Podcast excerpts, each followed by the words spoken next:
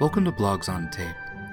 Today's post is Monstrum, written by Pierce Shi and originally posted on his blog Games with Others at gameswithothers.blogspot.com.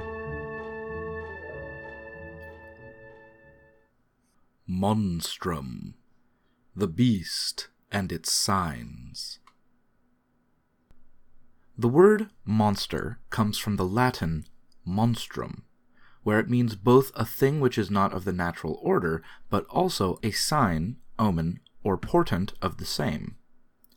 It is both the thing in the dark, but also the claw mark it leaves on the door, the way animals walk backward when it is near, an eclipse heralding its birth. Also, we've got internal and safe spaces, and external and potentially dangerous spaces. Horror has monsters lurking on the outside, trying to get into the safe spaces, or it has a revelation that there is no internal and safe space, that the whole world is monstrous, or it has some combination of the two. In both cases, we're talking about ontological rupture of the first order, of the truest essence something that makes being human, as we understand human, deeply problematic, if not impossible. Or at least, I feel like good horror should do that. You cast your eyes beyond the veil. On the horizon. something. Where you put magic users is up to you, but 1. When you make a magic user tell the GM what is out beyond the veil chasing you, trying to get in, you might be wrong. You might have seen it incorrectly. It might have changed its form. 2. Whenever you cast a spell, roll a d20 and tell the GM the result. The GM keeps a record of the results. It's always getting closer. They are everywhere. They are hiding. D&D provides two approaches to this. On the one hand, you've got points of light in a howling wasteland populated by the monstrous. Greyhawk, the encounter tables in the first edition of D&D, and the map it suggests you use for your game world are all of this order. On the other hand, you've got relatively civilized late medieval peoples living their lives, and then tucked away in a few dark corners is an alternate world of monsters. BX and most of the basic modules have this more Beowulf feel to them. The former seems to often be the end result of a campaign, the latter its starting point. Both can work as a kind of horror game. Where D&D really falls down on the horror front is the monotony of dungeons and the way it deploys monsters.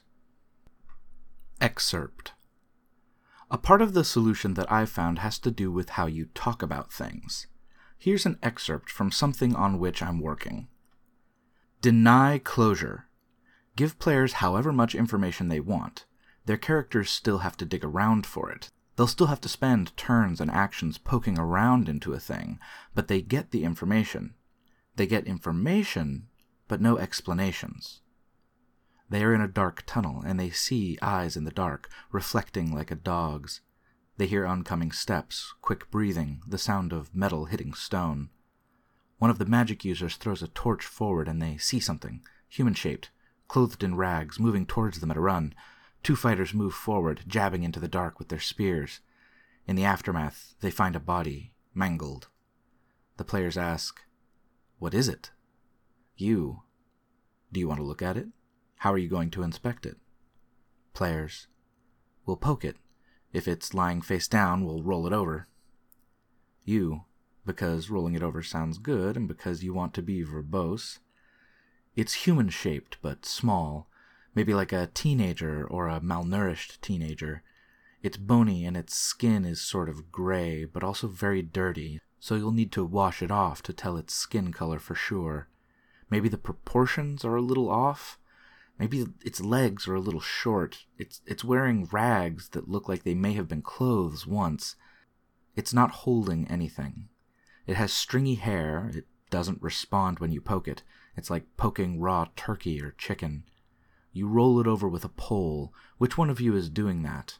How close are you getting? Players. I'm rolling it over, I guess. I'll put my torch down and try to get close, but I'll have my shield up in case. I'll have my spear, like, on it. You. Okay. You roll it over with a pole, and its arms flop to the side. Its nose is bloody, and its face looks mostly human, though its mouth looks too big, maybe? There's something weird about the mouth. Anyone want to put their hand in its mouth? The players, no. is it like a human? You. It's like a human. It looks a lot like a human. What they've just fought, in terms of stats, is a goblin. When they find more goblins later, they'll all look like the first one.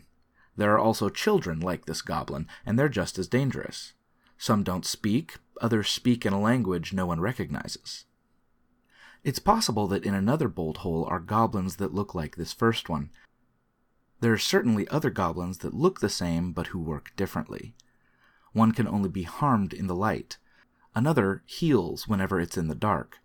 A third heals any injury, even fatal ones, if buried in the earth. Others make elaborate traps. Some worship something made of blood and fire, and it is their king and gives them great strength and sight beyond the veil. That's part of the puzzle, anyway.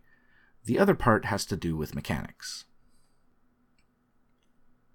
Attribution to Sam Wolfe Connelly, who is amazing.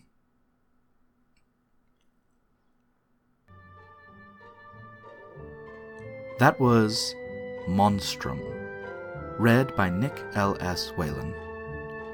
Blogs on Tape is a project that seeks to make the OSR more accessible through audio recordings. If you know of any blog post of particular quality that you believe deserves to be read on this podcast, please let me know. I can be reached by email ls at paperspencils.com. Thank you for listening.